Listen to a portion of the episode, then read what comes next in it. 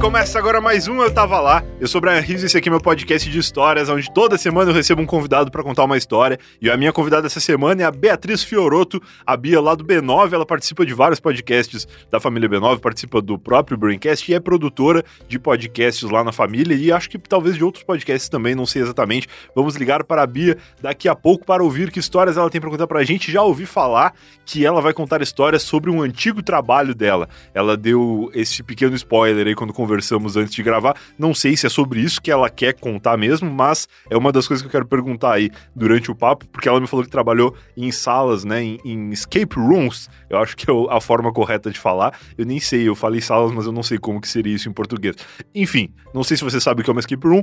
Eu sei mais ou menos, mas não sei explicar. Então vamos ligar para a Bia logo logo para ouvir as histórias dela, saber o que é escape room e ouvir um pouco sobre como foi trabalhar nesse lugar, né? Porque ela foi uma monitora de escape room, que deve ser uma coisa muito louca e complexa. Mas tudo bem. Daqui a pouco a gente liga para ela. Primeiro, quero dar alguns recados muito rápidos. O primeiro recado dos nossos queridos amigos do PicPay, o canivete suíço dos meios de pagamento, que além de oferecer diversas formas de PIC pagamentos e também de PIC saques esses dias, um cara me falou no Twitter, é uma pena que eu não, não vou lembrar o arroba dele agora, mas eu falei esses dias que eu queria que pegasse o termo pique sacar, assim como pegou o termo pique pagar. E ele falou que pique sacar não é bom, que o bom é pique pegar, porque tu pique paga as pessoas e tu pique pega dinheiro nos caixas eletrônicos utilizando o saldo que tem na sua carteira digital, na sua carteira virtual, na sua web carteira do PicPay. Você pode entrar no link que está aqui no post, que é o eutava.lá barra assine, lá você consegue baixar o aplicativo e também já tem ali toda a instrução de como faz para se tornar um assinante do Eu Tava Lá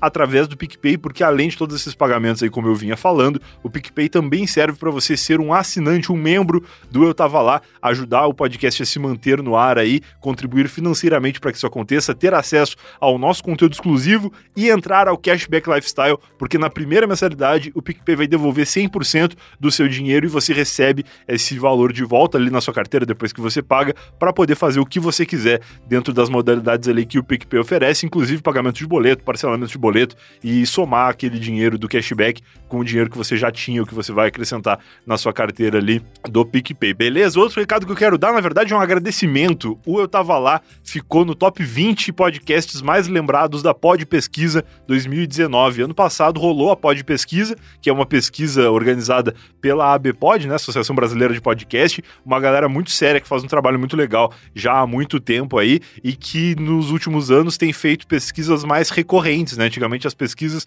eram feitas com puto espaço de tempo, assim, 4, 5 anos, e agora como o podcast tá, tá bombando, como tá acontecendo o ano do podcast no Brasil já faz alguns anos aí, a galera da estar tá mais dedicada e mais em cima de fazer pesquisas anuais, né? E com mais frequência para entender a mudança que tá ocorrendo no mercado. Lá na época, quando a pesquisa tava rolando, eu falei aqui no, no podcast para vocês votarem e tal, e, aliás, votarem não, para vocês responderem a pesquisa e lembrar de citar o Eu Tava Lá na questão lá que perguntava quais podcasts você ouve e tudo mais. E muitas pessoas lembraram. Queria agradecer de verdade você que ouve podcast, você que respondeu a pod pesquisa, porque o Eu Tava Lá ficou em 11 lugar do top 20 e a gente né, tá ali entre grandes podcasts, alguns novos de pessoas muito influentes e outros já das antigas, como por exemplo o Nerdcast, que tá em primeiro lugar desde que a pod pesquisa foi inventada, e alguns outros nomes muito grandes que já produzem conteúdo em formato de podcast ou em outros formatos há muito tempo, e legal demais, eu tava lá tá ali no meio. Queria fazer uma menção honrosa aqui ao GugaCast, que ficou em segundo lugar,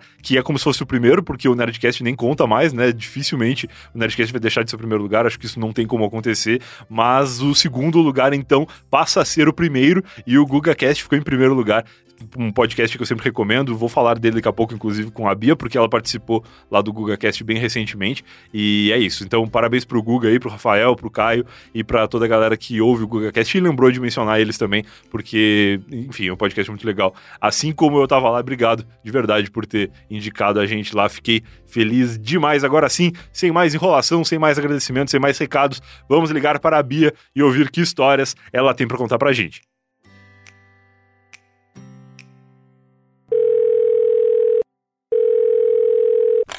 Alô? Alô, Bia, boa noite. Como vai? Tudo bem? Boa noite, Brian. Como vai? Muito bem, tô aqui em casa, como se tivesse muita opção de estar em qualquer outro lugar. Mas que coincidência, eu também tô em casa. Há muitos dias.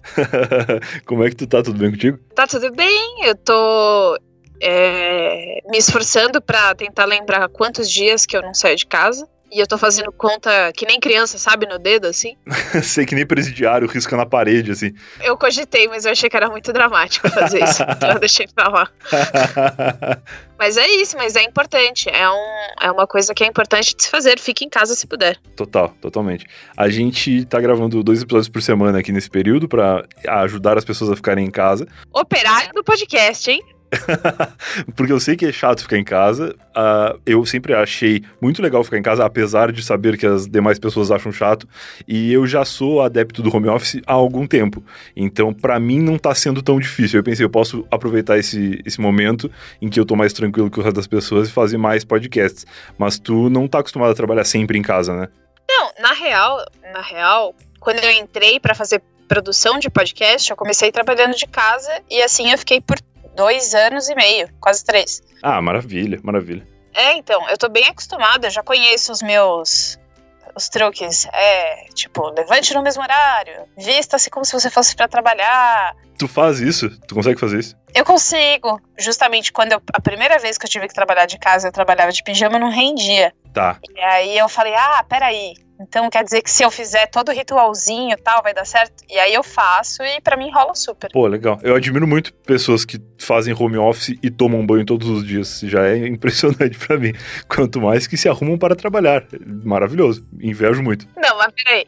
Mas existe se arrumar e se arrumar. Tá. Dentro de casa é tirar o pijama. Ah, legal, entendi. Já, já fica um pouco mais realístico para mim, porque eu não consigo imaginar isso aí. Eu sou o cara do home office que eu começo a trabalhar na cama, vejo ali algumas coisas, respondo uns e-mails tal, aí geralmente eu durmo de novo e depois eu levanto para levantar mesmo. Mas eu, tipo, o meu primeiro turno de trabalho é, às vezes, até meio dormindo. Tem vezes que eu acordo e eu penso, será que eu sonhei que eu mandei aquele e-mail? Será que eu realmente mandei? E aí eu vou ver, assim. Nunca deu problema, mas eu reconheço que não é o ideal. Será que eu sonhei que eu mandei aquele e-mail aqui? Direto, já aconteceu de cair uma TED, assim, o, o, banco me notificar, e eu falo, ah, meu Deus, de onde que é esse dinheiro? Aí depois eu vou olhar assim, ah, tá, eu, eu falei com alguém antes de, de levantar da cama e, e era, era realidade, não era um sonho. É, acontece, um pouco, mas pro lado negativo nunca aconteceu nada do tipo. Maravilhoso. É, então, e eu sou uma pessoa que gosta de ficar em casa também. Ótimo. Eu não sou, eu não sou uma pessoa muito de sair, mas o problema é não ter opção. É, pois é, o problema é esse mesmo. Eu tenho ido ao mercado muito de vez em quando, porque ao contrário das pessoas mais surtadas e de alguns algumas, alguns parentes meus mais, mais nervosos com essas coisas de pandemia, eu não fiz um estoque de comida de nada em casa. Eu fiz tipo uma compra pra semana, como a gente costuma fazer. E aí, recentemente, a compra da semana acabou, né? Aí eu desci ali pra ir no mercado, achando que ia ver um, um cenário de, de guerra nuclear assim, mas não, tá tudo bem. O mercado tá com os estoques abastecidos corretamente, as pessoas eventualmente usam máscaras, não sei se são pessoas contaminadas, prefiro nem perguntar, mas mas tá tudo certo, assim, eu, eu não fiquei tão chocado quanto eu pensei que ficaria andando aí pelas ruas nesse, nesses últimos dias. É, a gente pede o mercado aqui por um aplicativo. Legal. E aí, o que eu tenho feito, na real, é higienizar tudo que chega. Então, eu passo álcool em todas as superfícies, que o Atila me ensinou. Olha aí, importante, importante. Tem que higienizar, porque o vírus, ele, ele persiste ali nas superfícies plásticas e de papel. Exatamente. Eu tenho a roupa de sair, que, que é mais do que nunca agora é uma roupa que é só para sair, e aí quando eu volto ela já vai direto para dentro da máquina de lavar e, e é, é, batida ali para depois no dia seguinte ou no momento que eu precisar eu usar ela de novo, porque se eu pegar coronavírus é sendo uma roupa só. Pegar coronavírus numa roupa só é muito bom. Demais, demais. Tu falou do Atila agora, esse episódio ele tá indo pro ar no dia em que o Atila estará no Roda Viva, que é a segunda-feira, sei lá, 10 da noite, 8 da noite, não sei que hora Roda Viva, se informe aí e veja, porque o Atila sempre foi um cara que falou de, de coisas a ver com a área dele, né? Biologia, virologia e tal. E agora, mais do que nunca, ele é um cara totalmente confiável pra gente se informar aí do que que tá acontecendo no, no mundo, né? Para depois acontecer aqui como, como tem sido na Itália, na Espanha e tal. As coisas se desenvolveram antes e alguns lugares até já já estão meio que se resolvendo. É bom a gente aprender com todos eles para saber o que fazer e o que não fazer. Exato. O Atila é muito parceiro. É, para quem não sabe, que eu, que eu só saí falando, né? Não falei quem eu era. É verdade, te apresenta pra galera aí que eventualmente ainda não saiba quem tu é. Eu sou produtora geral do B9, Boa. do Brainstorm 9. Maravilhoso. Uma das coisas que eu faço é o Mamilos e e aí ele é muito assim, ele tirou horário não sei da onde pra dar entrevista pra gente. Ele foi no estúdio conversar com a gente quando ainda não tinha chegado no Brasil. Ele é muito comprometido com divulgação científica, sabe? Ponto. Esse é o lance dele. É, e se para divulgar é, esses dados, essas coisas, ele tem que ir contra órgãos oficiais, Infelizmente, né? Mas que bom que ele tá disposto mesmo assim. É, exato. Não, é, é, eu acho o trabalho dele animal, por isso que eu engajo em todos os publis dele, Sim, clico no link, parametrizado. importante. Uma pessoa com consciência de, de publi. É, não, cara, depois que você- começa a trabalhar com isso, você vira a pessoa com mais consciência de publi do mundo. Você clica nos amigos, dá like, comenta, ai amiga, que tudo, que vontade de comprar isso, comer isso, seja lá. O que for." Nossa, eu vou comprar amanhã, amiga, adorei. que legal. muito bom, muito bom. Maravilhoso. Bom, e con- concluindo a tua apresentação, tu, além de produzir podcasts, tu também participa de diversos podcasts da família B9, né?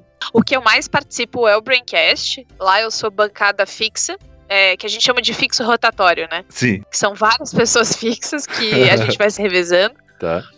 É, já fiz uma pontinha ali no Mamilos lendo, lendo comentários. Eu já fiz a mediação de um programa chamado Ponto de Virada, Tá. que foi um programa inteiro sobre carreira e que tá lá disponível para você ouvir. Massa. Se você quiser, inclusive, é... Mas é, é sem é, é- é carreira sem, sem ser coach ruim, sabe? Sem, tipo, 10 passos para virar grande milionário. Como ficar rico e gastando 1,99. Isso, emagreça dormindo. Então, a gente, na real, colheu histórias de pessoas reais, e aí eu conversei com vários especialistas, e foi muito legal. E aí hoje eu tenho o Braincast, e faço a produção de todo o resto, e tem participações por aí, né? Muito bom, muito bom. Tu participou do GugaCast recentemente, eu ainda não ouvi. Carrego esse vacilo na, na minha lista de podcasts atrasados aqui por conta da quarentena. Eu achei que você ia mandar um. Eu ainda não ouvi, mas a minha esposa ouviu, tipo o Silvio Santos, sabe? Mandar o Silvio Santos é foda.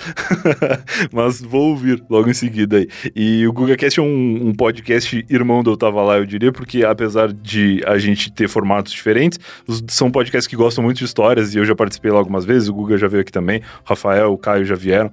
E é um podcast que eu curto muito e é incomum eu estar com o feed dele atrasado, assim. Ai, desculpa, minha gata subiu no. Ai, desculpa, Brian.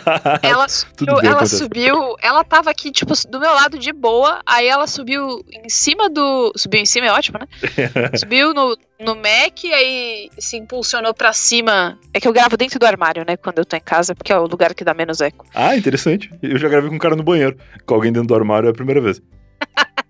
O armário, como tem roupa, tem tudo, ele não dá eco, né? Então é bom. Saquei, interessante, muito interessante. Eu tava falando de podcasts e de feeds e, e agora você falou de Mac, eu lembrei. Eu acho, posso dizer isso com alguma certeza, que o Braincast foi o primeiro podcast que eu ouvi na minha vida. Eu lembrei disso porque na época era um, era um rolê escutar podcast, não era fácil. E eu tinha o aplicativo do iTunes instalado no meu Windows, que era o jeito de ouvir podcasts, porque no iTunes tu conseguia assinar o feed e as paradas e tal. E era um, era um rolê muito grande, tipo, era um software que eu só tinha pra ouvir podcast, ele era pesadaço. E, e eu ouvia o B9 nessa época, isso faz, sei lá, uns 10 anos. E eu acho que o Braincast já, já existe há um pouco mais do que isso até, né? Já, o Braincast, eu, po- eu posso estar errada, se eu estiver errada, Merigo, desculpa. É, mas eu acho que ele é de 2006. É, demais. E aí fica a trivia, trivia pros seus ouvintes, pros, pros Brian, Brianáticos. Como é, quem são os fãs? São os Brianáticos? É, Teve, teve alguém que veio. Ah, foi o, o rolê aleatório. Ele participou aqui e falou que são os Eu Tava Lovers. Eu tava lovers! Maravilhoso. Perfeito. É, fica aí a dica que é. A dica não, a trivia, que é podcast, vem de iPod, Olha aí. com cast, que é de broadcast, Exato. que é transmitir. Então é transmitir pelo iPod. E aí, podcast. Maravilhoso. Eu acho que eu, eu tive a, a sorte de descobrir podcast nessa época, porque eu tive um iPod e o iPod ele vinha com o programinha ali, com o app de podcast. Então eu, eu acabei descobrindo por ali e na época eu acho que só tinha como transferir coisas pra dentro do iPod com o iTunes, e por isso que eu tinha o aplicativo. E aí meio que abriu o meu caminho para os podcasts. Isso deve ter sido lá por 2010, eu acho. 2010, 2011. Muito bem. Louco demais. E aí, quando eu te convidei para participar, que eu tava lá, a gente falou sobre algumas histórias aí que tu já tinha vivido, e tu me falou de uma coisa, não sei exatamente sobre o que tu quer contar, mas tu me falou que tu já trabalhou com escape room. É. E eu achei isso maravilhoso, porque eu sempre tive muitas curiosidades sobre escape room. Me fala o, que é, para quem não sabe, e, e, como foi tua carreira de monitora de escape room, ou sei lá o que, que tu fazia lá. É, eu, eu pensei em falar disso, porque eu nunca falei disso em nenhum lugar. Olha aí que legal, inédito. E assim, é, eu tenho. Eu conto às vezes algumas histórias minhas no Braincast, ou uhum. já contei no GugaCast também e tal. Mas é, ir a fundo mesmo nas histórias eu nunca fui sobre esse, esse período. Boa, boa. Então, eu me formei na faculdade e o, eu me formei em rádio e TV, né? Porque eu escolhi passar fome. Pô, eu, eu tinha muita vontade de fazer esse curso. Eu não fiz porque onde eu morava não tinha. E depois, quando eu vim morar em São Paulo, eu tinha outras, outros corres mais importantes antes, assim, que eu não conseguiria fazer a faculdade sem resolver essas coisas primeiro. E aí meio que eu acabei não fazendo. Mas eu tinha bastante vontade de fazer. É uma coisa que me interessa. Não sabia que as pessoas sempre passavam fome. eu gostei muito. E, e assim, hoje, sendo produtora de podcast, eu uso muito do que eu aprendi. Exatamente. Foi uma faculdade que eu gostei muito de fazer, mas quando eu saí dela, o mercado estava bastante saturado. Ah, entendi. É, não que não esteja agora o mercado de comunicação, né? Será que um dia ele não estará? Não sei. mas eu tava, eu tava precisando de um emprego, eu tava bastante sem grana. E aí uma amiga minha falou: Cara, eu conheço uma pessoa que tem um escape room, você sabe o que, que é? Aí eu falei: Tá, eu sei o que, que é, mas eu nunca joguei é, assim, ao vivo, né? Tem os jogos. Então, o que, que é? é? Existem, existiam uns jogos na internet, né? Na web. que é surfando na internet, os internautas. Chega. É... Tocando a musiquinha do Celso Portioli no fundo. Amizades virtuais.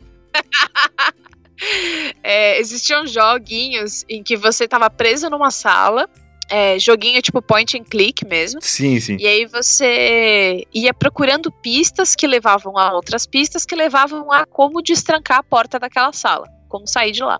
E aí depois isso virou uma coisa de vida real. E eu acho que o mais famoso hoje é o Escape 60, né? Aqui, aqui em São Paulo, pelo menos é. Tá. Que é eles te trancam de verdade numa sala de verdade, você tem um tempo de verdade para sair de lá. Ótimo. Só que você não morre, né? Se você não sai, eles só te liberam. Esse tempo de verdade são 30 anos e se a pessoa não conseguir sair. e aí eles estão sendo processados por cárcere privado. Brincadeira.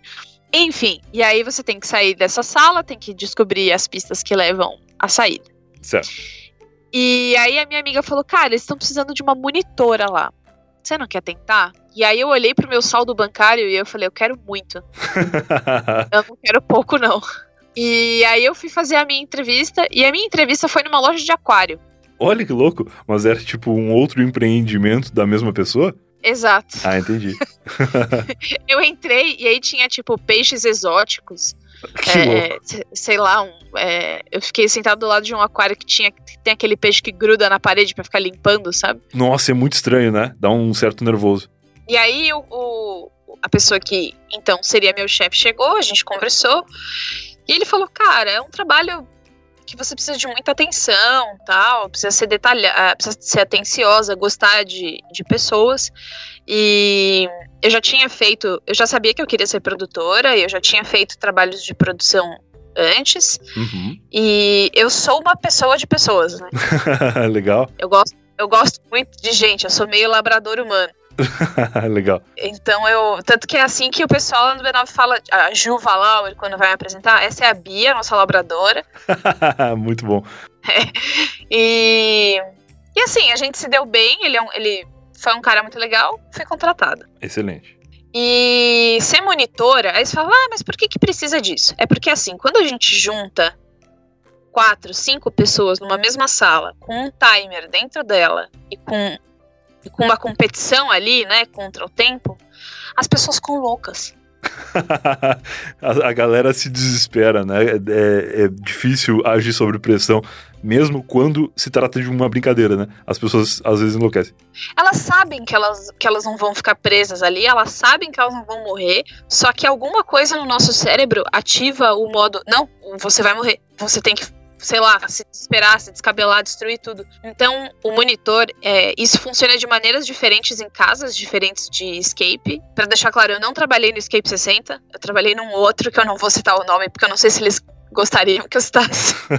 é, dependendo do que tu for falar a seguir, é melhor não, não realmente não falar o nome dele. É, eles, dependendo da, da, da, casa, funciona de maneiras diferentes, mas o monitor ele serve basicamente para ver se você não tá fazendo muita merda. Tá. Porque às vezes você, assim, na loucura, você tem uma vontade muito louca de destruir um objeto, por exemplo. Entendi. Então, assim, eu já monitorei um grupo que o cara tinha, tinha um abajur que fazia parte ali do, da brincadeira. Uhum. E esse abajur, ele era chumbado. Chumbado. Tá. Na mesa. que ficava lá. Ok. O cara conseguiu levantar o abajur de força que ele fez. que absurdo, cara. A galera sem noção, né? E pra nada, pra porra nenhuma, porque não tinha, não tinha pista embaixo, não sei. Ele fez tipo, nossa, isso tá tão bem colado, deve ter um jeito. E aí o jeito é força bruta.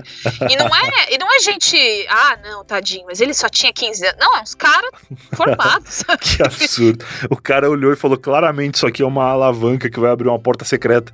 É, é, então. E aí, qual que é o lance? As, todas as salas são monitoradas com câmera e microfone. E aí o monitor ele fica ouvindo e vendo o que você está fazendo e falando. Ah, que legal! E aí é, dentro da sala tem o walkie-talkie. Eu fico com um, o grupo fica com outro. Tá. E aí eu vou, tipo, dando bronquinha ou oferecendo dica. E assim vai até a pessoa sair da sala ou não. Tu é meio que um dig só, assim, dos Jogos Mortais. Tu fica do outro lado de uma câmera e se comunicando através de um, de um objeto de tecnologia. É, mas é uma Jigsaw do bem, né? É, é simpática. Não, eu não sabia que era assim. Eu nunca vi esses, esses que acontecem no mundo real. Eu só conhecia esses joguinhos de computador mesmo. E eu, eu não tinha noção que era uma parada meio ivolando, assim, que ficava através de uma câmera e tal. Eu achava que o monitor estivesse presente dentro do, do cômodo, mas, claro, não faria tanto sentido porque acabaria interferindo de alguma forma, né? Eu tô apaixonada pela descrição Ivolanda. claro, é câmera escondida. Maravilhoso. Mas é exatamente isso. Então, Entendi. É, quando eu comecei a, a, ser monitora, eu acho que assim, existem algumas coisas que são bem complicadas, que é lidar com gente que é teimosa. Não, e é, é, muito louco, porque além da teimosia e do, do nível ali de, de desespero por estar participando de alguma coisa que tem tempo, eu acho que também tem o fator de que eles todos ali presentes pensam que as pessoas estão querendo enganar eles. Tipo, não, se esse abajur aqui tá tão preso, é porque alguma coisa tem, é porque ele vai abrir uma passagem secreta, é porque eles não querem que eu mexa nele. Então a pessoa fica meio que desafiando tudo, eu imagino. Então, e aí eu tinha, eu tinha um. Toda vez que você vai entrar, antes de você entrar na sala, você tenha o que eu chamava, que eu brincava, falava que era o sermão da montanha.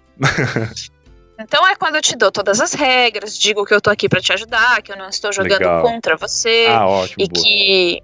Assim, isso depende da casa, né? Mas na casa em que eu trabalhava, uhum. é, não tem pista falsa. Ah, legal. De mexer, tá sinalizado com uma mãozinha com um sinal de pare. Tá. Essa mãozinha é para você não mexer, filho da puta. Por que, que você quer mexer? Se tá sinalizado que não é para mexer. Você pode morrer, porque aí pode ser um, um, um circuito elétrico, enfim. Aí é, isso posto, eu testava com o radinho com eles, explicava como é que funcionava e levava as pessoas para a sala, lembrando que você não pode entrar com celular, com nada. Você deixa tudo num armário ali que é, você leva a chave. Tá e passa uma hora longe do mundo. Entendi. E aí começavam os lances da monitoria. É, às vezes as pessoas elas esqueciam, por exemplo, que elas estavam sendo escutadas e não só vistas. Tá. Então, eu ouvia coisas do tipo briga de família. Automaticamente mudava do, do programa Silvio Santos com a câmera escondida e ia pro caso de família. É, porque aí começava, começava o seguinte: às vezes ia tipo pai, mãe, filho e filha. Então, aí o cara, sei lá, o pai muito querendo ser muito machão, e ele falava: Não, isso aqui deixa que eu resolvo. Aí a pessoa falava: Resolve que nem naquele dia de estacionamento, né, Roberto? Putz, que deprê. É, assim, essa, essa, essa é uma frase que eu realmente ouvi, assim. Você tava aqui no dia do estacionamento, né? E aí eu falei, cara, ela tá esperando 10 anos pra trazer isso de volta a todos. ela tava guardando essa treta pra puxar em algum momento oportuno. É, teve a vez também que o grupo tava todo pensando, assim, e eles estavam claramente indo por um lado errado do jogo. Eles não estavam entendendo colocar as pistas do jeito certo. Tá. E aí o cara falou, pede ajuda pra monitora. Aí ele falou. Aí o outro cara não ouviu, ele falou, hã? Ele falou, é, pra aquela menina. Aquela menina meio esquisitinha, qual que é o nome dela? Meu Deus, cara, que conveniência. E aí eu liguei o rádio e eu falei, meu nome é Bia. e aí todos eles se entreolharam e ficaram tipo. Automaticamente virou a sala do constrangimento, novo jogo. Novo jogo, né? Agora eu jogo contra vocês. Exato, credo. Teve só uma vez que eu joguei contra o time, Hum. que foi porque o meu chefe deixou. Eu recebi um rapaz que fazia bullying comigo na escola quando eu era criança e ele também. Nossa, que maravilhoso. Foi a tua vingança dentro do escape room. Ele não me reconheceu. Eu reconheci ele na hora. Assim, na Claro. hora que eu abri a porta do lugar, eu, eu olhei a cara dele e fiquei, eu já fiquei meio mal, sabe? Quem sofre o bullying não esquece, né? É, não, e assim, não é nem que ele me olhou meio constrangido e disfarçou, não, claramente ele não, não lembrava da minha Entendi. cara. E, e aí, quando ele, ele entrou, meu chefe tava comigo e eu falei: Meu, você não vai acreditar, esse cara aí fez mó terror na minha vida, sei lá, na quinta série. E aí ele falou: Ué, deixei eles presos. que legal, que legal. Aí o quê? Aí ele falou, sério? Tô nem aí. Esse, e aí, assim, é tipo, é, era o último grupo da noite, e aí ele falou, ah, deixa eles presos. Não deixa, não deixa eles saírem, assim.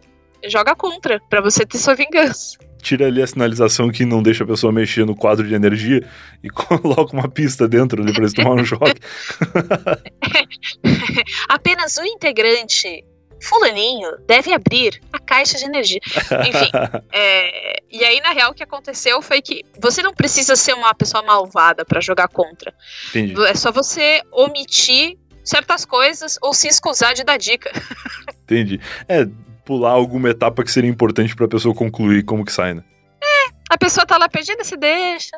E como que rola pra pessoa sair? Ela tem que juntar pistas pra formar uma senha, alguma coisa? Ou, ou tem outra maneira além dessa? Depende da sala. Tem pista, tem sala que tem que a fechadura precisa de uma senha e aí você vai, vai fazendo isso até chegar num número. Tá. É, as salas de escape elas funcionam, ah, tá? E aí pra quem é muito mais novo é, vai ter que dar uma jogada no YouTube, mas sabe a abertura do Boom, que é aquela armadilha que uma coisa faz com que a outra coisa se mo- mo- mova e aí cai outra coisa em cima de outra coisa, nananana. Aham, Então, é, e inclusive isso tem um nome, né, que é Ruby Goldberg Machine. aham, exatamente. As pistas elas funcionam mais ou menos desse jeito. Você encontra um papel que te faz procurar um livro e dentro desse livro tem uma chave, que essa chave cabe num cadeado, que e assim você vai, sabe? Entendi. As coisas vão abrindo pista pra outra pista. Isso, exatamente. E às vezes você tem que encontrar uma chave, chave mesmo, pra, de fechadura.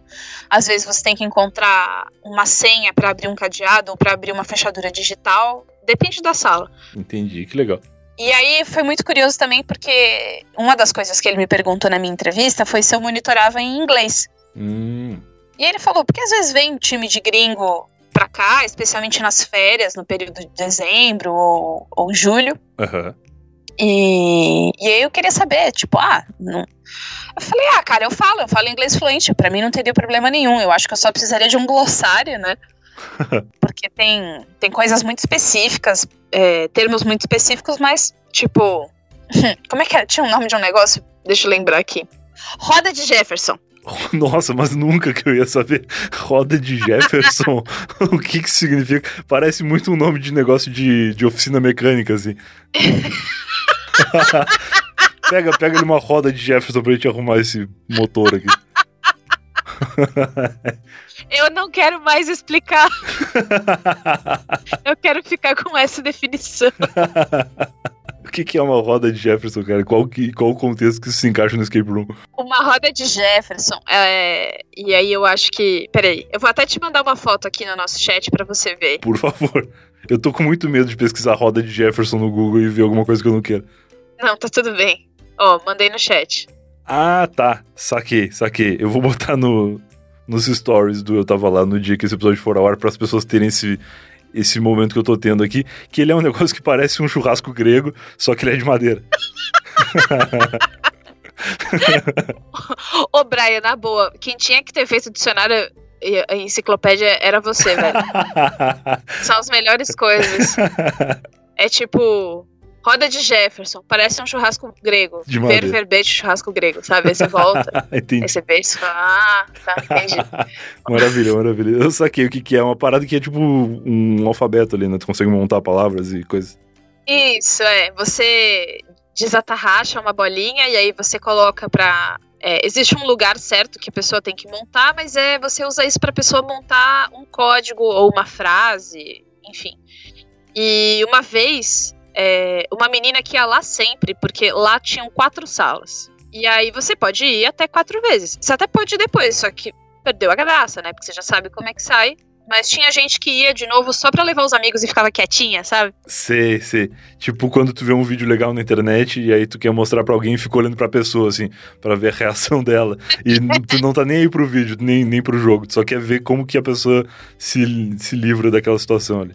E aí você fica meio puta, porque a parte que te deixou mais animada, a pessoa fica. "É". é isso, entendi. É, uma menina que foi. que ela. O grupo dela e ela sempre só faltava a última sala, a mais difícil. Tá. E, e ela pediu pra pedir a namorada dela em casamento lá. Nossa, que legal. E aí a gente usou uma roda de Jefferson pra escrever Case-se comigo. Nossa, tá, entendi. Que aí ela pediu, e aí eu fiquei conversando com o meu chefe, cara, e a gente não sacava nem a pau o que, que podia fazer. Ai, podia fazer pular alguma coisa. Eles eram cheios, eram quatro chefes, né? Aham. Dois casais que eram amigos e sócios nesse no escape. E assim, os quatro eram extremamente criativos. Eu, eu acho que poucas vezes é, eu pude ver mentes tão criativas trabalhando juntas, porque a gente, enquanto eu tava lá, eles criaram uma quinta sala. Nossa, que legal. Então, quando eu vi. Cara, eu acho que roteirista nenhum. Na verdade, eu acho que roteirista de videogame deve saber o quão complexo é criar o roteiro de um jogo. Eu imagino. Porque você tem que cobrir todas as possibilidades. Sim, sim. Tu não pode fazer algo. ah, Aliás, tu não pode deixar de fazer algo que possa ser uma possibilidade da pessoa tentar, né? E é animal. Então eu fiquei lá sentada com eles. Puta, cara, o que, que a gente vai fazer pra essa menina pedir namoro? A gente pensou em jogar uma cartinha. Essa sala, que era essa sala mais difícil, ela tinha interação. É, uma pessoa entrava, no caso eu, quando era eu monitorando, Aham. e aí era o segurança. Então eu usava um colete escrito segurança, sabe? Legal. E aí pessoa- todo mundo tinha que se esconder. Porque a história era que vocês estavam invadindo aquele lugar, a ronda do segurança passava, quando o segurança ia entrar, a gente dava um sinalzinho e passava lá. Então, assim, teve gente que não conseguiu se esconder a tempo, tampou o olho só. Entendi. Tipo, como uma criança faria, sabe? Sei. E aí, a, a punição pra quando você não conseguia se esconder é que o segurança te tirava da sala. Entendi. Mas enfim, Aí fizemos a roda de Jefferson lá, que atrapalhou o jogo, porque não tinha nada a ver com a porra do jogo, a roda de Jefferson. que merda. Mas a menina, cara, essa, essa eu acho que foi a, a pior parte. Ela aceitou, só que ela ficou meio em choque demais, assim. Será que foi um negócio de expectativa, assim? Tipo, ela tava muito imersa num outro universo ali do jogo e não esperava. Eu acho que foi isso, e aí tá com a galera, e aí uma galera que ela não conhece, e aí, como são duas meninas, eu não sei se ela tinha medo de alguém ter preconceito, algum lance, cara, mas ela ficou de um jeito, tipo, ah, olha, puta, legal. Bom, caso, né? Sabe? que situação, cara. Eu acho que foi meio uma situação muito esquisita pra ela, e eu, eu fiquei com dó depois. Mas até pedido de casamento rolou. Caraca, que legal. Eu, eu jamais imaginei. Eu, quando tu falou de ter sido monitor escape room, eu, imagine, eu imaginava um trabalho mais ou menos como esse que tu descreveu, mas eu pensava que fosse presencial e eu não imaginava que, que fosse uma parada tão elaborada assim. Agora me deu mais vontade, mais curiosidade de conhecer algum. Eu vou, acabando essa gravação aqui, dar uma olhada nos mapas de escape room e esperar acabar essa epidemia e essas, essa quarentena pra gente poder ir conhecer um, porque deve ser um troço muito louco. Você tem que ir no que eu trabalhava, porque ele era o melhor. Ó, então tu me conta depois, em, em segredo, qual que era o nome para eu procurar onde tem. Conto, conto. Mas aí, para amarrar a história de monitorar em inglês, é. por que isso rolou? Teve uma vez é, que, durante o período de férias, veio um. ligou lá um cara falando: Olha, tô com um grupo de intercambistas alemães. Caraca! E eu queria muito ir aí pra gente jogar. Eu falei, porra, tá bom, vem aí, né? Eles falam inglês? Não, falam, falam sim. Legal. É, eles falam inglês com sotaque. Eu imagino, cara. Que doideira. Eu falo inglês bem no Brasil. Eu falo inglês bem fazendo reunião de trabalho, de e-mail. Lidar com um sotaque muito forte de uma pessoa que também é nativa de outro lugar e também tá falando inglês como segunda língua. Claro. É, é tipo. a gente não conseguiu se entender nem a pau. Caraca. E aí eu dava, eu dava as instruções para eles e eles ficavam meio se entreolhando e várias coisas eles não entenderam. Tá. O que fez com que eles se tornassem animais selvagens dentro da sala. Eles tinham uma outra barreira, né? Além da barreira do jogo, a barreira da língua de não, não saber exatamente como o que podia. Eu imagino a loucura na cabeça. Você não tá entendendo. Tinha, era uma sala que ela simulava uma agência bancária. Tá. E aí, meus chefes acharam uma boa ideia pôr um cacetete de verdade dentro da sala. ah, não, porque imersão, não sei o quê. Eles, eles davam com um cacetete uns nos outros. Meu Deus, mas era a turma da quinta série da Alemanha. Eles subiam os móveis. Nossa, cara, que perigo. E alemão não é um bicho pequeno, né? Alemão geralmente é um cara meio grande, assim. Não, e todos adolescentes, que é, é, tipo, a mente é, a mente é geleia, né? Porque quando você é adolescente, sua mente é geleia. Se você está ouvindo isso agora e você é um adolescente, uhum. vai passar. boa, boa. É, mas eles já eram enormes. Eles já tinham, tipo, todo mundo lá tinha 1,90m. E eu sou pequena, eu tenho 1,63m. Uhum. Então eu só ficava, tipo. Aí eu ficava no radinho falando, eles começaram a me ignorar solenemente. até a hora em que eles desligaram o rádio. Nossa. E na hora que eles desligaram o rádio, e aí eu subi, e eu abri a porta e eu parei o jogo. E aí eu dei uma broncona, assim, em inglês, tipo, com dedo em riste, sabe? Aham, uhum, aham. Uhum. E aí eu fiquei, enquanto eu tava dando essa bronca, eu falei, cara, será que eu tô sendo muito ríspida? e aí eu falei, tá, então assim, assim fazendo a tradução simultânea aqui, tá? Mas é, falei com eles, falei, cara, se vocês continuarem desse jeito, é, eu vou parar o jogo, porque vocês estão destruindo o patrimônio da casa e não é para fazer isso. Boa. Ok? Ok. Fechei a porta, o jogo continuou. Não deu dois minutos, né? é isso que eu, eu, eu, achava, eu achava muito engraçado. É que agora eu acho engraçado, né? Mas na época eu fiquei muito puta. Eles subiam nos, nos móveis. E não importa quantas vezes você fala don't climb the furniture, eles vão subir mais. Parece que é.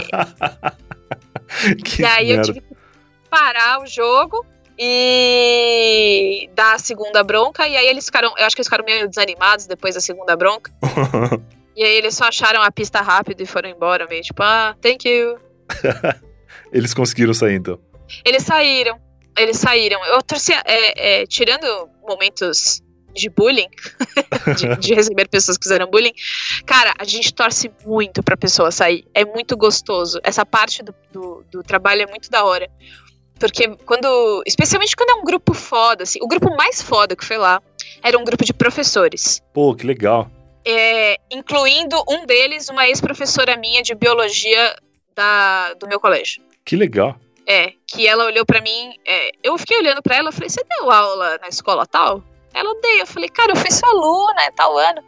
Nossa, que legal. Aí ela olhou para mim, olhou pro meu emprego e falou, você fez faculdade? Tá tudo bem? Mas calma aí, antes de continuar ouvindo as histórias da Bia, momento Alura. Ela acabou de falar sobre que a professora dela questionou, né? Se, nossa, mas tu estudou e tu tá aqui e tal. E se você, por acaso, está questionando também o trabalho que você ocupa neste momento e pensa, pô, não é exatamente isso que eu queria fazer. Eu queria estudar para fazer outra coisa. Eu, eu estudei já um pouco sobre determinada área que eu ainda não atuo e eu quero me aprimorar nesse assunto para quem sabe começar uma nova carreira neste segmento. Então, aqui no Momento Alura, eu quero falar sobre que a Alura oferece mais de mil cursos através de uma assinatura só e você pode fazer isso sem sair de casa nesse momento aí de quarentena corônica. Você pode acessar o site da Alura e através do site, através desse link do Eu Tava Lá, você ainda ganha 100 reais de desconto, que é o site alura.com.br barra promoção barra Eu Tava Lá. E através desse link você vai ter um cupom de 100 reais de desconto para se tornar um assinante e ter acesso a todos os cursos que a Alura oferece, os mais de mil cursos em diversas áreas lá. Tem coisa de data science, tem coisa de UX, né, user experience, tem cursos de programação, cursos de design, cursos de marketing, de gestão, que é muito útil para várias áreas mesmo, não só as áreas de tecnologia. E tem curso de negociação, cara, tem muitos cursos muito legais lá de um mercado que está à frente do seu tempo. Então aproveite esse momento aí que você está com um pouquinho mais de tempo livre na sua agenda e vai estudar na Alura para ser um profissional ainda melhor quando tudo isso passar. Eu espero que passe logo, beleza? Então é isso. Agora sim, vamos continuar ouvindo as histórias da Bia.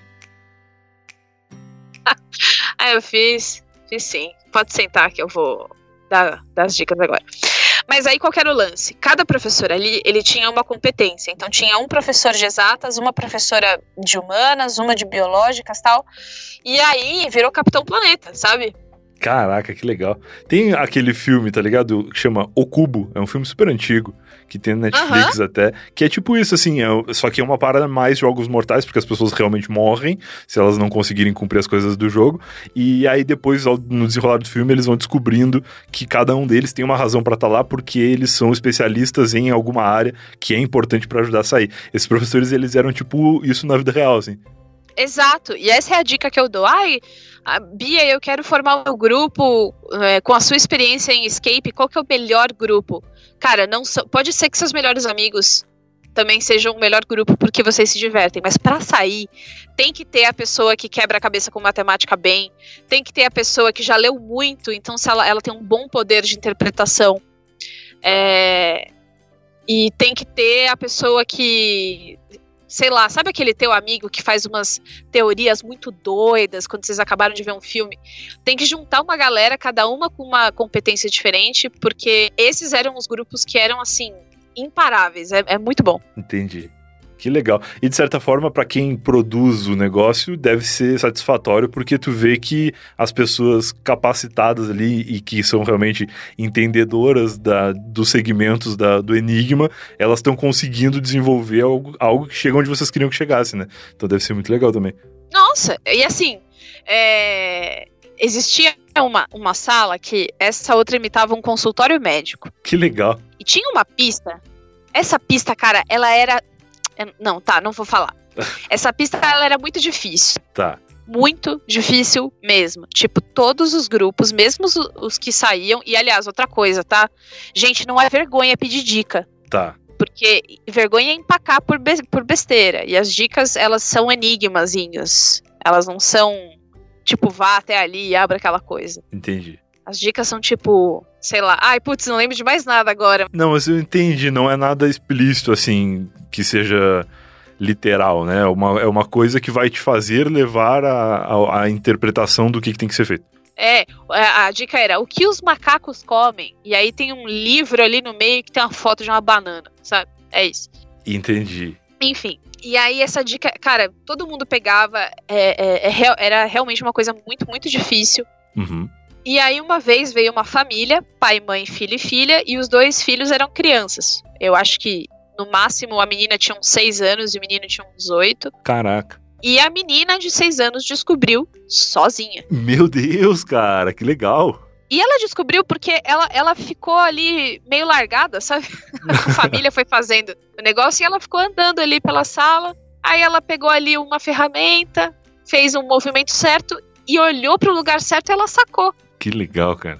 E ela saiu gritando pela sala: ai meu Deus, olha o que eu achei, olha o que eu achei. E aí eles foram o grupo que quebrou o recorde de saída da sala, até, até onde eu trabalhei, né? Pode ser que tenha outro grupo agora. Nossa, que foda. Porque eles não precisaram dessa dica, eles não empacaram, é, eles não perderam, sei lá, 15 minutos, que, que foi essencial para eles ganharem o recorde. Esse dia também eu fiquei torcendo muito, porque foi muito legal.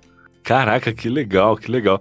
E quais que são as temáticas de sala que tem? Tu falou de agência bancária, de consultório médico. Tinha mais alguma muito louca assim que tu lembra? É, tinha um que imitava uma biblioteca de uma casa. Tá. Aí tinha consultório médico. É, é que assim, falando todos, dá para saber qual é. Mas eu não falei qual é, então é isso aí. Saquei. Porra, que legal, cara. É, tinha apartamento e tinha laboratório científico, que era de longe a sala mais legal. Que massa. Tinha líquidos? Tinha líquidos e você tinha que misturar eles. Sério? Pô, que legal. Uhum. Caraca, é um negócio realmente muito complexo mesmo, assim. Que foda. É, então, essa era, na época, a sala mais difícil que tinha. Entendi. E a gente sempre recomendava que era, cara, não começa por ela porque você vai se frustrar. Entendi. A gente tinha um caminho que a gente recomendava que. Porque às vezes a pessoa chega e fala, cara, eu sou muito bom nessas coisas, eu sou foda, eu sou demais, eu já joguei no computador várias vezes. e aí você fala, tá, tudo bem, mas é que na vida real é diferente. Então, não, eu quero direto na mais difícil. Aí a pessoa não sai e fica brava. Nossa. Porra, mas que legal. Eu, ah, eu percebo aí dois ensinamentos nesse episódio. Primeiro que os adolescentes têm cabeça de... O que, que tu falou mesmo? Geleia geleia. e o segundo é que se você está num trabalho que não lhe traz muitas alegrias agora, um dia no futuro você vai dar risada de tudo isso que você está passando. Porque eu já fui atendente de suporte técnico e eu também não gostava das coisas que me aconteciam naqueles momentos. Mas hoje em dia eu olho para trás e penso, porra, era divertida a minha vida. Eu, eu dava boas gargalhadas. Ah, quer dizer, hoje dou, né? Das coisas que aconteceram naquela época. Então são ensinamentos importantes para a vida do jovem aí que tá ouvindo com sua cabeça de geleia. Não, exato. E assim, eu aprendi muita coisa, desde marcenaria, porque eu tinha que consertar o que, que as pessoas quebravam, né? Depois que os alemães iam embora, tu tinha que ir lá arrumar. É, então. E aí tem o lance que é arrumar a sala. Você tem que resetar a sala toda vez que acaba o jogo. Que foda. Pô, isso é uma coisa que no videogame não, não é uma preocupação, né? Tu só reseta o jogo e tá tudo certo. Então, se todo mundo só vê as pingas que eu tomo, não vê os tombos que eu levo. é, porque arrumar a sala era difícil e era a parte que era mais difícil para mim. Porque é, às vezes eu deixava escapar um detalhe e aí isso pode ser um potencial para estragar um jogo. Entendi. Mas todas as vezes que isso aconteceu, eu consegui contornar, falar tipo, ah, não, é assim mesmo. E aí tudo bem, deu certo. Entendi. Que massa. Mas é, isso era difícil. Adolescentes jogavam muito bem. E eu acho que era pela capacidade de multitasking deles, sabe? De fazer várias coisas ao mesmo tempo? É, então, tinha uns adolescentes. E isso foi. Faz três anos. Foi em 2017. 2016. 2017 foi. Tá. E aí, galera que já nasceu em 2000 já tinha 17, 2001, 16. É, a geração Z em peso. É isso, é isso. Eu tenho muita dificuldade com essa coisa das gerações, eu não sei nunca qual que é a geração de qual, mas se tu fala que nasceu em 2000 e pouco, eu imagino que já é uma galera mais, mais do computer. Então, e essa é a galera que fica só nos computers, meu? Só no TikTok? é só no TikTok, nossa.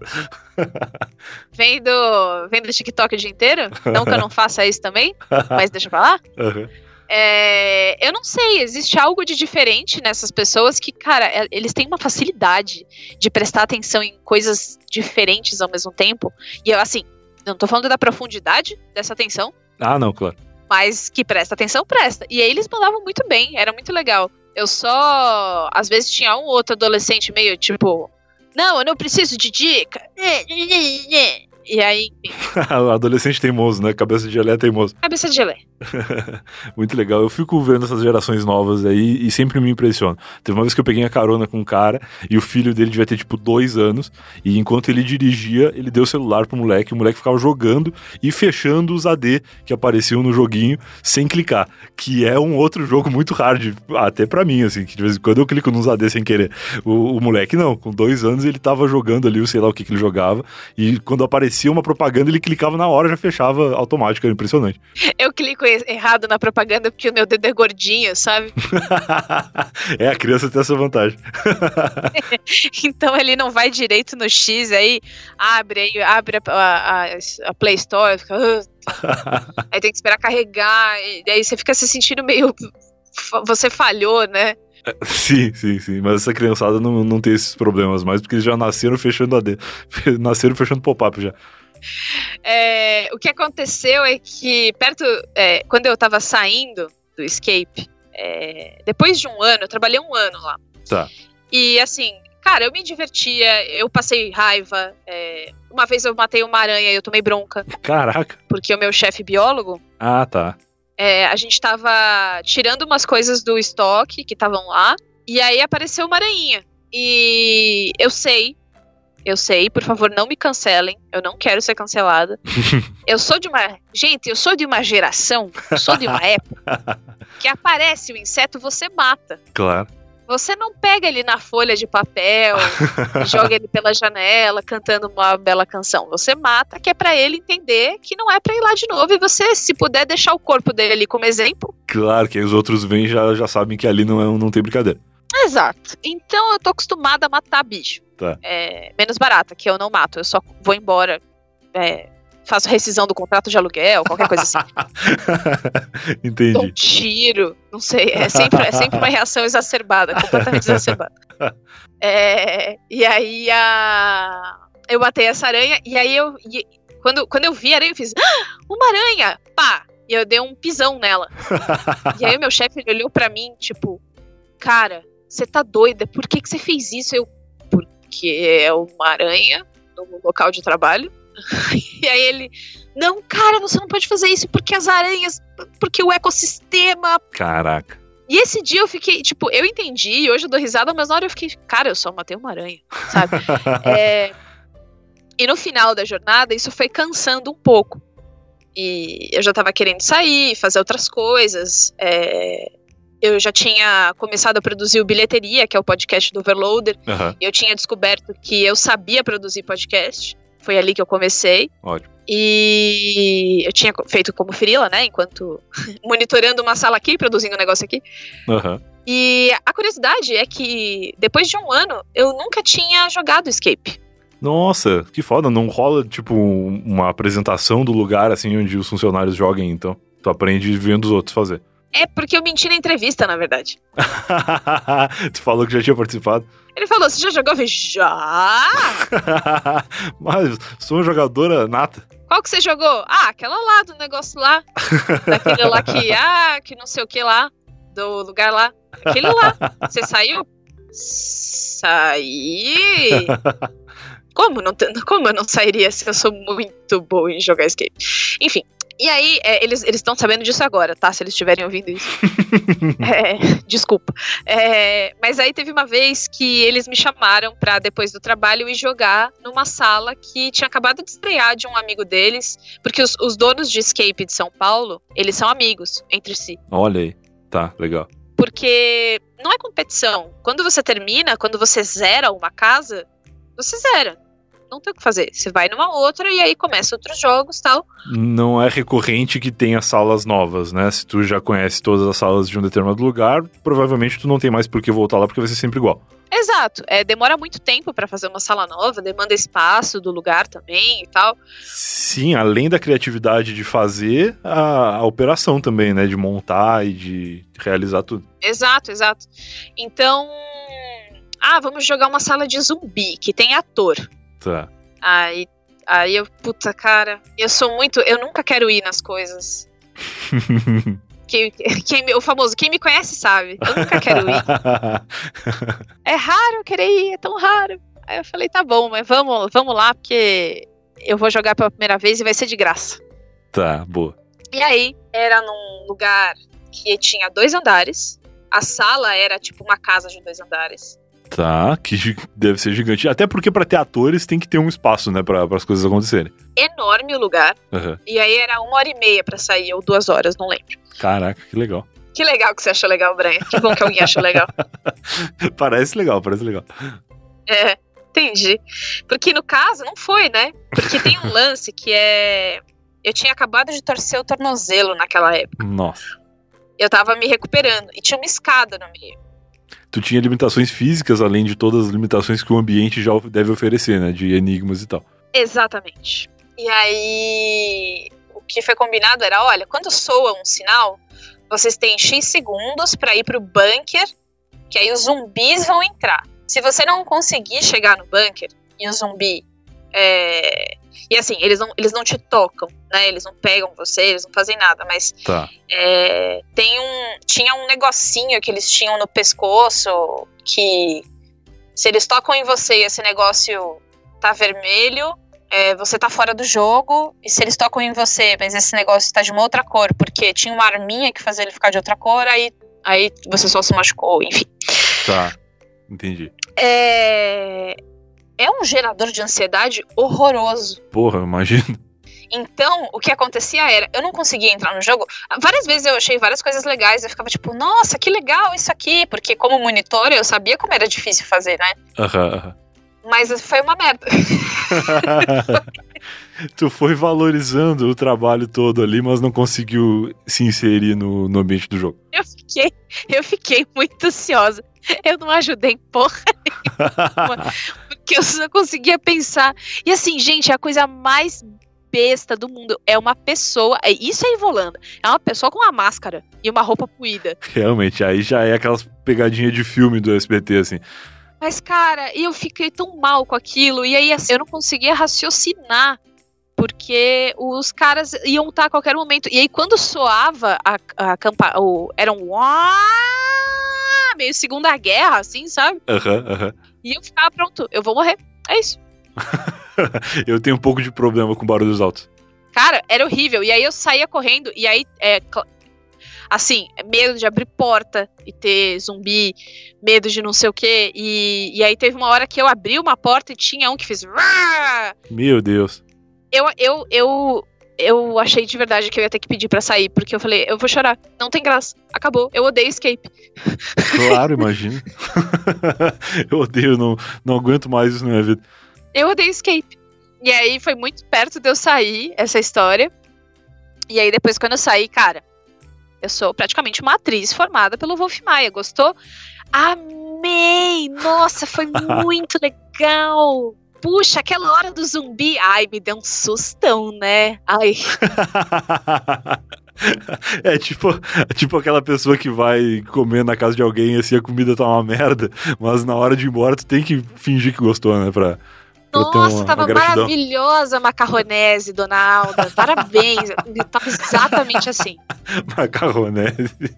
Eu tava exatamente assim. Nossa, foi muito bom.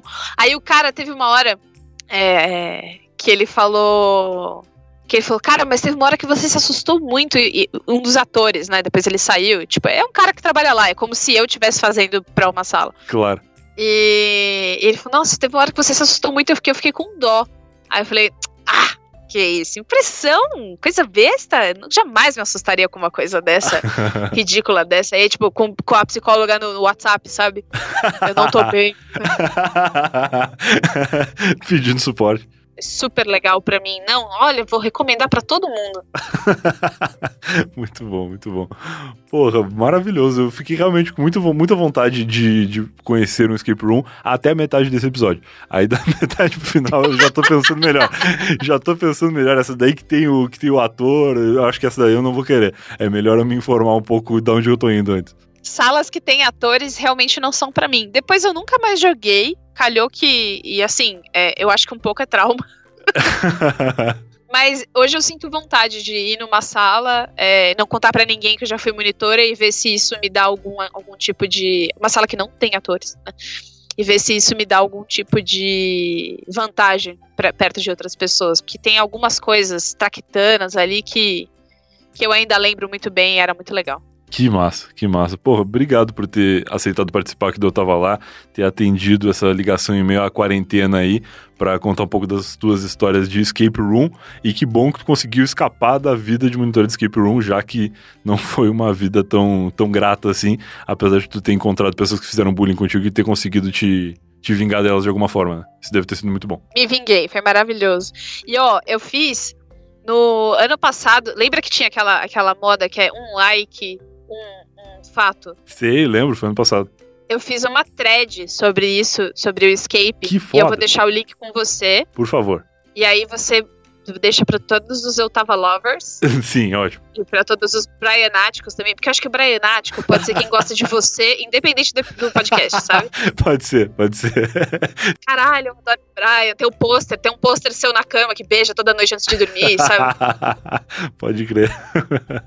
muito bom, muito bom. Manda esse link depois pra gente ver a, a thread lá e quem sabe se as pessoas quiserem ouvir mais histórias, não só de, de escape room, mas da tua vida como um todo aí, a gente te liga de novo em outro momento pra, pra bater mais um papo. Bom, eu não, eu não vou sair de casa tão cedo. Então pode ligar que eu, que eu atendo. Maravilha, valeu. E se a galera quiser te encontrar aí nas redes sociais, como que eles podem procurar? Cara, antes de mais nada, obrigada, Brian. Tô muito feliz de estar aqui no Eu Tava Lá. Eu gosto muito do seu programa. Porra, obrigado. E eu não tô falando isso do mesmo jeito que eu elogiaria uma macarronese. É de verdade. Do mesmo jeito que tu ah, elogiaria uma escape room da carreta furacão, que o fofão fica correndo atrás de ti pela, Ai, que horror! pela rua. Imagina, é uma baita ideia, te ver agora só. Parabéns ao mesmo tempo e, por favor, não faça nunca. É, que horror. eu sou Fioroto Beatriz é, no Twitter e no Instagram, que são as duas redes que eu mais uso. É, existe uma arroba que é Beatriz Fioroto, que eu sempre aviso, não sou eu. Caraca, mas é um, homônimo- um homônimo ou tu criou e esqueceu assim? Não, não, é um homônimo. Fioroto, apesar de, de soar muito exclusivo, ele é, na verdade, um sobrenome bem comum em italiano. Entendi. E, e aí tem, existem outras Beatrizes Fiorotos no mundo. Eu sou Fioroto Beatriz, como você colocaria em norma BNT, sabe? sei, sei. Fioroto com dois T's, Beatriz com Z, porque as Beatriz com S existem por aí. Então, por favor, não siga. Assim, se quiser seguir a arroba Beatriz Fioroto, pode seguir. Ela é uma mocinha muito, muito bonitinha. Eu já, eu já dei uma olhada no Twitter dela. Ela, ela fala das provas de química dela, ela fala das amigas dela. É o uso do Twitter raiz, né? É, exato, é o Twitter raiz. É o Twitter como um diário, né? É isso. é isso. Mas se quiser falar comigo ou ver as bobagens que eu falo, arroba Fioroto Beatriz. Maravilha, muito bom. Obrigado mesmo por ter aceitado participar. Que bom que tu já tinha ouvido o podcast e gostou. Agora, quando tu quiser voltar, então, as portas estão abertas. Eva! E ouçam o Braincast, que eu tô lá falando besteira e às vezes falando coisas que não são besteira, são coisas que eu sei de verdade. Boa, boa.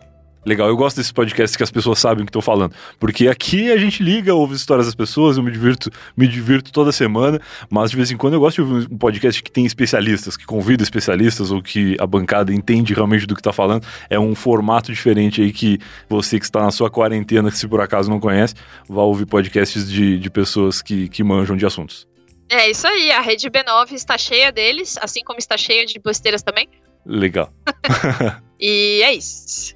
Show de bola. Valeuzão. Abraço pra ti aí, boa noite. Toma cuidado com, com o coronga. Boa noite, Brian. Você também. Lave suas mãozinhas. E. que mais? Tome banho. Passe álcool em gel. Não saia na rua. Perfeito. Estão dadas as dicas. Valeu. Beijo, Brian. Beijão. Tchau, tchau. E esse foi mais um Eu Tava Lá. Se você ouviu até aqui, eu espero que tenha gostado. Grande Bia com suas histórias de escape room. Eu fiquei muito curioso, real, de conhecer um escape room. Espero que logo eu possa sair da minha casa de novo e ficar engraçado, né? Eu, eu tô há meses em casa. Aí agora que eu quero, que eu vou poder em breve, quem sabe aí, em algum dia, sair da minha casa, eu quero me trancar num quarto que eu preciso saber desvendar um enigma para conseguir sair dele. Talvez eu não queira me trancar em outro lugar tão cedo. Ainda mais depois dessas últimas experiências que ela comentou aí com, com atores e tal. Talvez seja um pouco aterrorizante mesmo. Então é isso. Se você gostou aí, é, deixa a gente saber disso nas redes sociais do Eu Tava Lá, ou procura a Bia nas redes sociais dela também. Peça para que ela participe de novo aqui se você quiser ouvir mais histórias da vida de Beatriz Fioroto. E a gente fica por aqui com mais esse episódio do Eu Tava Lá. Na semana que vem tem mais um episódio. Aliás, na semana que vem não, na quinta-feira agora. Olha aí a força do hábito. Essa quinta-feira tem um novo episódio e depois na segunda-feira o episódio tradicional aqui, como sempre acontece. E se você for um assinante, claro, tem muito conteúdo exclusivo e você pode ouvir a hora que você quiser. Agora sim, tchau. Uma produção da Podlab. podlab.com.br